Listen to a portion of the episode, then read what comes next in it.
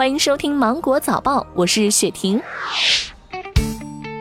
据公安部儿童失踪信息紧急发布平台消息，网络上流传的广东增城被拐九名儿童案件嫌疑人梅姨的第二张画像非官方公布信息，梅姨是否存在、长相如何，暂无其他证据印证。广东省公安厅未邀请专家对梅姨二次画像，广东警方仍在积极开展寻找其余七名儿童的下落。住建部近日发布了生活垃圾分类标志新版标准，在适用范围、类别构成、图形符号上都进行了不少调整。另据了解，全国垃圾分类小程序即将上线运行，不明白的地方都可以用这个小程序来进行查询。全球最大跨国假 LV 案告破。近日，中国警方和阿联酋警方联手打掉一跨境制假售假团伙，抓获境内外犯罪嫌疑人五十七名，查获假冒路易威登、爱马仕、香奈儿等奢侈品二万八千余件，涉案近十八亿元。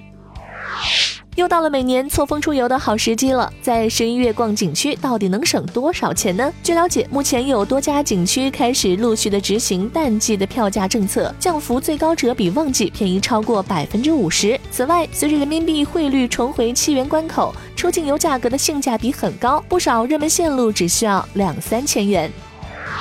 近日，一则七天酒店床单疑似呕吐物的视频在网上传播，这已经不是七天连锁酒店因卫生问题第一次遭诟病了。目前，七天连锁酒店属于锦江博涛酒店集团下的经济型连锁酒店品牌。据上海锦江国际酒店股份有限公司发布的三季报，二零一九年前三季度，七天系列酒店总数较去年减少九十七家。另据二零一八年财报显示，二零一八年七天系列酒店较二零一七年减少一百四十二家。不到两年的时间内，七天系列酒店共关闭了二百三十九家门店。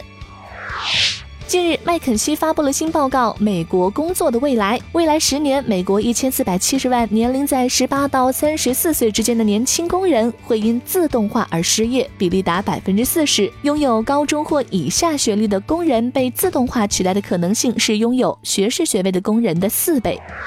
好了，以上就是今天新闻的全部内容。我是精英九五电台的雪婷，祝你度过美好的一天，拜拜。